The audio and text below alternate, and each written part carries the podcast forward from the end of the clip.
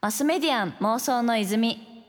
こちらはポッドキャストの泉です。東京 FM から早川五味がお届けしています。今回もオンラインによる公開イベントということで、こちらのお二方にお越しいただいております。ロックバンドクリープハイプのボーカルギター、尾崎世界観さんです。よろしくお願いします。よろしくお願いいたします。そして今年6月に発売されたデビュー小説、明け方の若者たちが話題、ライターで小説家の勝瀬雅彦さんです。よろしくお願いいたします。よろしくお願いします。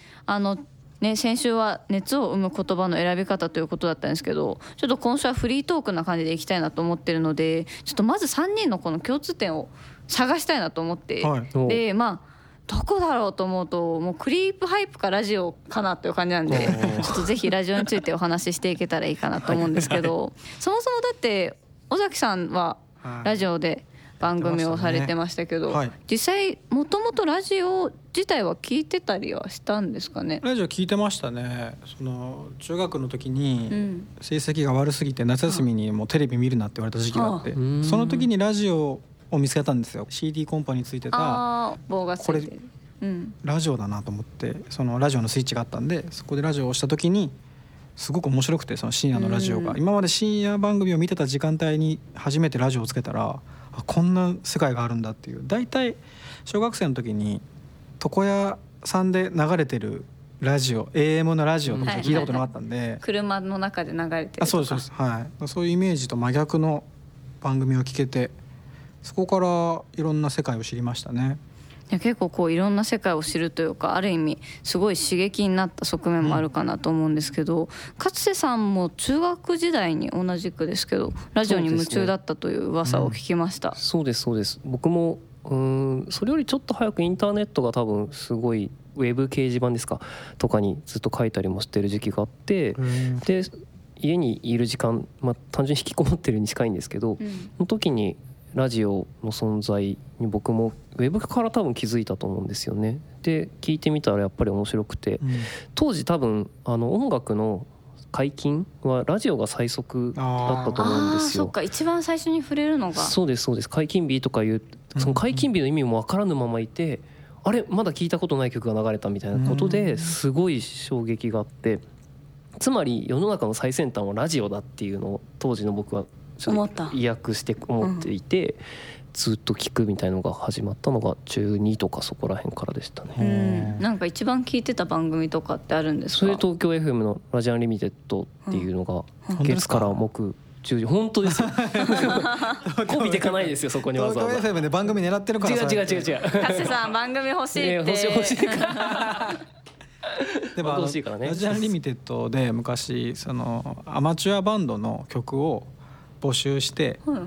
ライブハウスか推薦したやつか、を何曲か聞いて何週か勝ち抜いたらスタジオ出してもらえるってやつが、なんかライブハウス築地っていうコーナーがあって、今でもやってる下北沢のライブハウスから推薦されてボロカスに言われて、なんだこれと思って、その1週目は勝ったんですけど2週目にボロボロに言われた。そのリスナーからですよ、その山田さんが言ったわけじゃないんですけど、それの恨みをずっとそれがあったからここまで来れたっていう、あの時のやってやるぞと、でもそっか、なんか確かに全然いい話にならないじゃないですか、なんかいい話が入ったのにでもあれですね、なんかそうやってこうある意味なんだろう、スターが出る場所であるってことですもんね、そのラジオで。そうですね、そうですね。でも結構刺激的な感じですよね。そういうことって特に今ないじゃないですか、やっぱりよく言うことしかないから。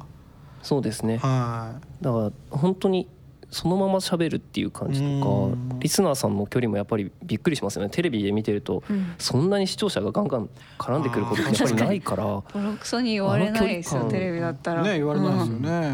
すよね、もっと嫌な言われ方するかもしれないですね。あとなんか炎上して、そっか、その遠巻きだからこそ、より心ないというか、そうですね、ある意味近いからこそね、程よいこう人と人とのこうコミュニケーションって感じになりますもんね、やっぱりなんていうんですかね、ラジオの場合だとすごい生の言葉じゃないですか。こう準備して持ってきてというよりは、それこそもう自由にみたいなとこもさっきの話でありましたが、それこそライブの MC だったりとか、そういう生でその場でのこうコミュニケーションとかってまたなんかこう準備してというのはちょっと違かったりとかもするとは思うんですけど、ラジオをやられててこうリアルタイムで話していく時ってなんかどういう言葉が出てきたなとかなんか違いってありますか？ラジオはやっぱ難しかったですね。生放送だと、ライブだとなんとなく空気感で伝わってくるんですけど、ラジオだとなかなかこうメールをもらえたりして、なんとなくの空気はわかるけど、そのリアルタイムではそこまで、ここでは目の前ではないですよね。そうなんですよね。だからやっぱ自分がちょっと先を進むっていう感覚なんで、その怖さはありましたね。でもそういうなんかこう緊張感、不安要素がラジオの良さだとも思うので、やっぱり緊張してる人じゃないとなんかいい表現ってできないと思うんですよね。めちゃくちゃ自信ある人の言葉ってあんまり聞きたくないし自分はちょっと疲れちゃいますよね。そうですね、だからそれは必要だと思いますね。マスメディアン妄想の泉、東京 FM マスメディアン妄想の泉、今回はオンライン公開収録という形でクリープハイプの尾崎世界観さんとライターで小説家の勝瀬雅彦さんをお迎えしています。今回公開録音イベントに当選された方から寄せられた質問にもお答えしていこうかなと思うんですけど、まず早速こちらからいきましょうか。千葉県のラジオネームおまめまめさんおまめまめさん、お三方ともアパレルや歌、言葉などそれぞれの得意分野かつ異なる視点から人々にメッセージを伝えていてすごいなと思うのですが、普段の生活でどんなことにアンテナを張ってアイデアを考えているのか、またそれを目に見える形で表すときに意識していることなどがあれば教えてほしいですということで、なんかこう言葉以外でも普段、それこそ小説読まれしたりとかすると思うんですけど、こう特に見たりとかこう意識していったりとか何か時間を使ってることって勝瀬さん何かあったりしますか？でもその本を書くようになって初めてインプットしなきゃっていう方に頭が向くようになりましたね。本当に4年前まで映画とか年に1本ペースだったんですよ。もう本当に意外ですね。でも実際日本人ってそれぐらいなんですね。平均するとしか年1回とか2回にしかならなくて、じゃあそもそも見てない人は見てないのか、見てる人の方がむしろ珍しいっていうのがあるんですけど、ただやっぱ作る側になった時にどんどん吸収しないと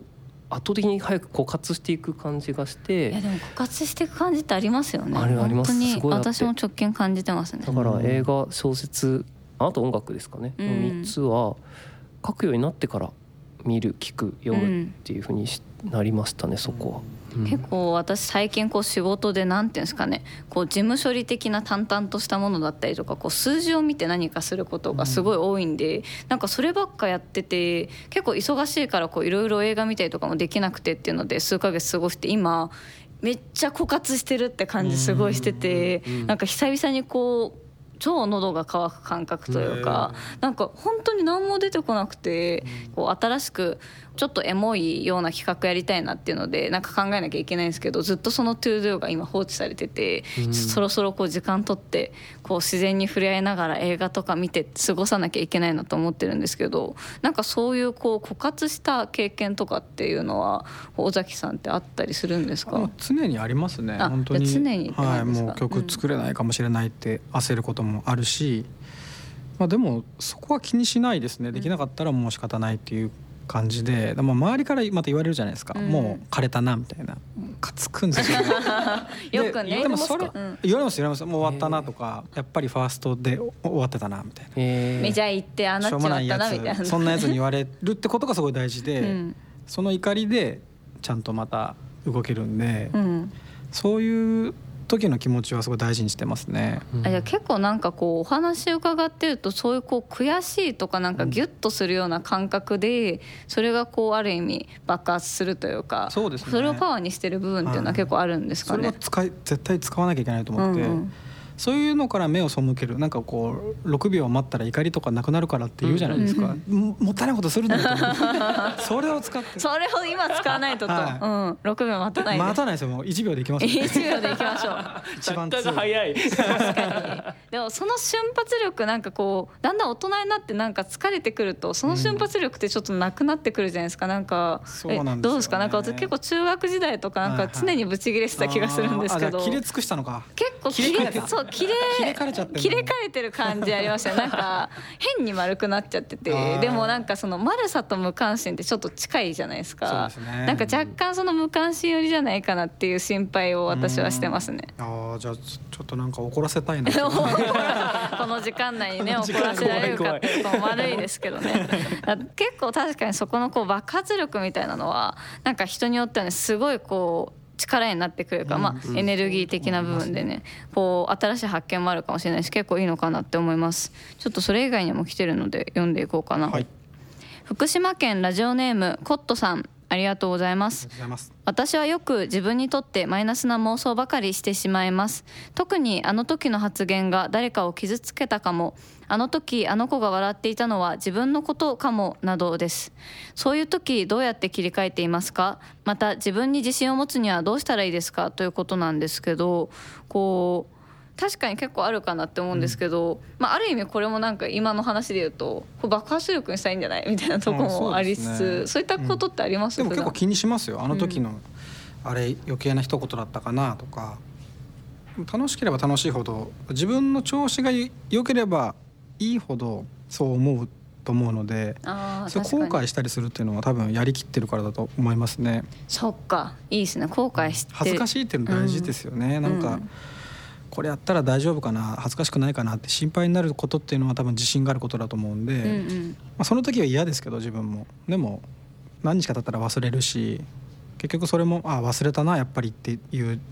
実感になるから、まあ、すごくいいことだと思いますね。確かになんかその瞬間のこう恥ずかしさをこう自覚しつつ、とはいえそれって意外に数時間後とか数日後とかにこう忘れてるなっていう経験をこう積み重ねると、なんか程よいこう付き合い方ができそうというかね、ちょうどいい距離感が見つかりそうな感じしますね。でも結構こう SNS やってるとそこで誰かを傷つけちゃったみたいなこととかも結構あるから、なんかこういう心配事とかも多いのかなって思っちゃうんですけど、なんかこのあたりかすてさんはこうどうやって、例えば自分が言ったことの先のこう想像だったりとか、なんかある意味心配事だったりとかってなんかどう向き合ってらっしゃいますか？SNS とリアルはかなり切り分けていて、 SNS で何かを言われた時は受け止めるものは受け止めるんですけど、自分も読者じゃなかったって思うことで一旦フィルターをかけてるというか、結構なんかいい単語でこう not for me みたいな話がありますけど、まあ not for you 的な話でもあるというか、で捉えるケースも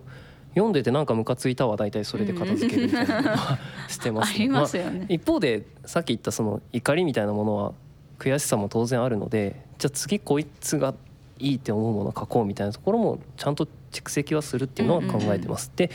逆にさっきの相談は多分どっちかというとリアルな友人関係とかで結構身近なところかもしれないですね。言い過ぎちゃったとか、そっちの可能性があると思って、それは後日時間経っちゃってでもごめん勘違いかもしれないけど、あれもしかしたら言い過ぎてたかもっていうのを恥ずかしくても言っちゃった方がいいなっていう。でも私も言うかもしれないな。でそれ言うと自分にこうなんですか負債がなくなる、でもあそこでちゃんと謝れたから OK でしょっていう形で一個なんか自分のこと好きになれるような気がするので、確かにかそういう自分との約束守ってあげることみたいのが